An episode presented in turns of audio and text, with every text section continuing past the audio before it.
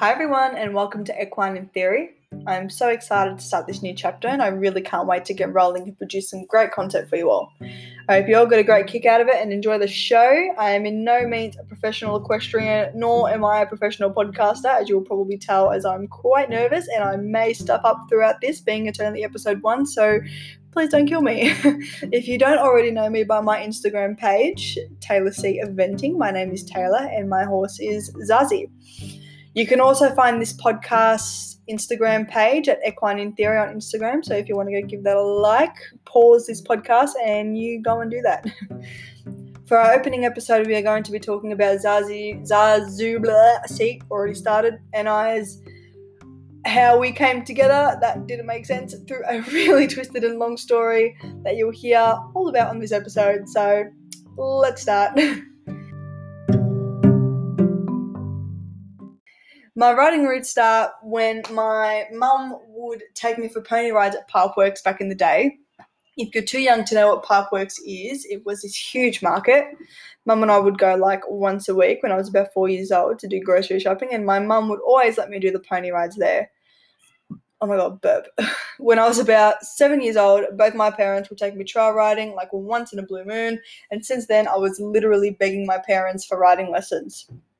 It wasn't until I was about 11 years old that I started riding lessons at our local riding school. And I remember it was just so surreal to me. And I knew that I would just wanted to keep riding and keep coming back every day. And of course, I couldn't. During the time that I was riding, I was also really invested in netball and had more of a focus on netball as I was pursuing it more as a career at the time which is pretty hard to believe. I know.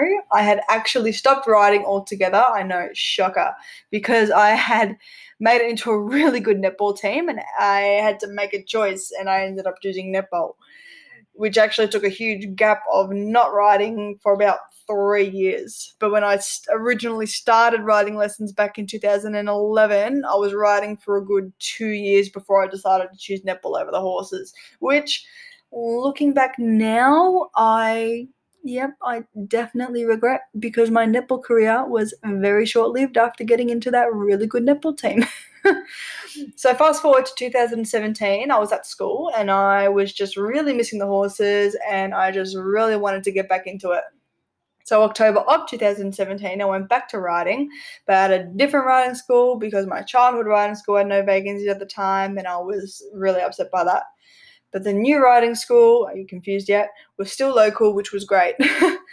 I remember my first lesson there and I just fell in love again with the horses and the feeling I felt being under saddle.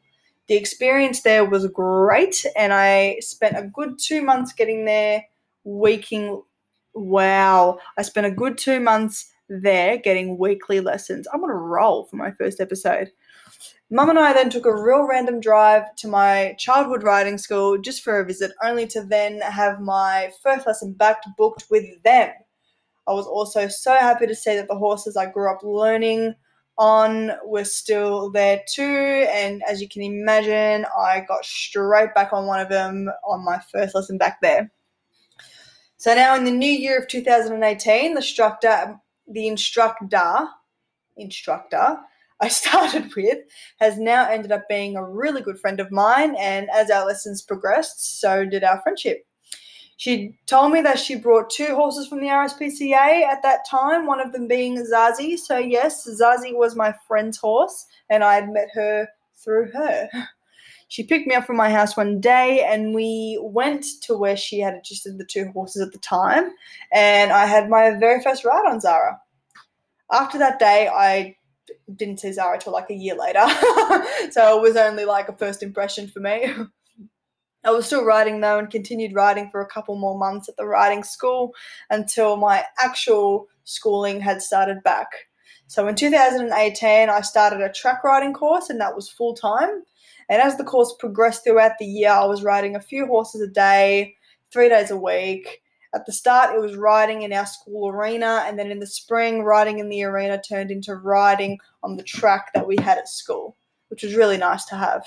So I wasn't really riding general equestrian for a majority of the year, but I must say during that year of track riding, and side note, I am in no means a track rider and I do not work for a racing stable, track riding at the moment. um, riding these off the track thoroughbreds in this track riding course really boosted my confidence. So by the time that I was ready to trial out different horses, when the time came for me to buy them, I knew that I was being equipped with the skills and I'd already really been on those horses that were a bit flighty and I was able to handle them, which was, again, it was a great experience and great knowledge to have under my belt to have for my first horse. Jumping into 2019 now, I got a message from my friend that owned Zazie. She told me that she was sick and wasn't able to ride and had asked me to work both horses while she couldn't. And of course, without hesitation, I said yes because it felt like that I had these two horses to myself, which in hindsight, really I did, but um, they weren't mine. so I was working both her horses, which included Zazie. I was trying to get up to the agistment as much as I could because even though, oh my god, guys, burp again, sorry. I had just got my license and I had to share the car with my mum and had to work around her work schedule, which got frustrating at times, but you know, we got there. She got her own car now, we got there, we're good. Volkswagen's mine. About a month had passed now, and I was still working the horses. My friend had let me know that she had decided she wanted to sell Zazie, but keep the other horse. And I was in no position to buy a horse of my own. And to be honest, at the time, I hadn't even given it a thought to even buy Zara. I was just enjoying being able to look after both horses and ride them without obviously having the huge responsibility of paying for them. But I mean, I was saving to buy a horse anyways. But yet again, I never thought of buying Zara, which is just crazy to think right now. During this time, I'd also received an email from work saying that our company's budget had been blown and there was a huge reduction in shifts indefinitely. So that wasn't fun at all. And I was out of work for a good two months or so. So no income, guys, for two months. And I was going to buy a horse. Nice. The more I had got to know Zara, the more she grew on me, and my friend and I had come to an agreement that I was going to be Zara's owner from the start of the following month. So this was back in April 2019. In April 2019, I was actually going to be in Brisbane for my cousin's birthday, but we still came to an agreement that I was going to take Zazie on from the 1st of May. So fast forwarding again, I'd come back from Brisbane only to find out that not only Zara, but the other horse was sold. Honestly, I was a little disappointed, but I just thought it wasn't meant to be. So really, I just saved the money I already had for my future horse and just went on with my daily life and my riding lessons at my riding school. Now, one night I was at my boyfriend's brother's house for his sister-in-law's birthday, and I'd received a message on Facebook from one of the girls for, that I'd become good friends with at the agistment she sent me two photos, one of Zara and one of the other horse. And you guys, these photos were Echuca sales ads that were posted on the Echuca sales ad uh, website. I know, crazy. I was absolutely devastated for both Zara and the other horse because I knew the fate that they could possibly end up in. I just thought worst case scenario, and I messaged both my parents straight away. My mum called me, and I honestly just started crying because I knew I could only save one of them. I chosen Zara because even though I spent a lot of equal time with both horses, Zara was definitely the one that I connected with most. She was definitely special to me. The other horse was a lot younger than Zazu, and I just didn't know how to properly retrain a horse as young as her. If only if I could have saved both, I 100% would have. Like, don't get me wrong, I definitely would have. But I did find something special with Zara, and she was also just more established for me at the time because I just had no, if I knew then what I know now about training young horses, well, then I definitely would have saved both. As I still wasn't back at work either, I was just thinking of ways to earn money quick. So I started a GoFundMe page and I'd explained my story to everyone at the time with Zara, and I ended up raising $600. I couldn't believe it on this GoFundMe campaign. I was just so incredibly grateful for everyone's donation and contribution. I was convinced that that would have been enough to win an auction, like 600 bucks. Like, come on, at Echuca sales, come on. I know sometimes there's quality horses there, but for a thoroughbred that's also an RSPCA case and isn't really educated, like I thought $600 would have been a perfect amount of money.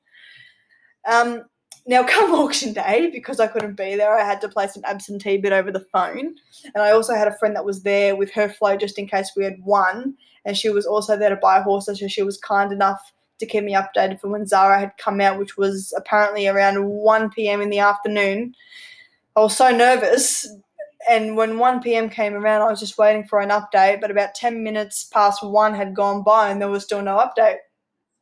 And then I got a message from my friend saying, Taylor, like, I don't think you've won the auction. So I called the lady that runs the auctioning and she told me that I lost Zara's auction by $20.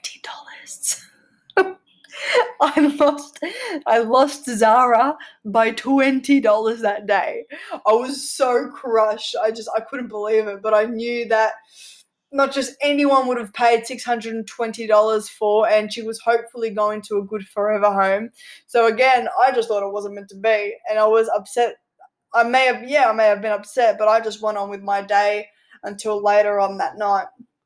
I got a message on Instagram from the stable vet at my riding school saying that she saw these two girls post a photo of Zara in this group page, and they were the ones that brought her from Echuca that day, but they they couldn't keep her. They only brought her to save her, and she asked if I was still interested in Zara.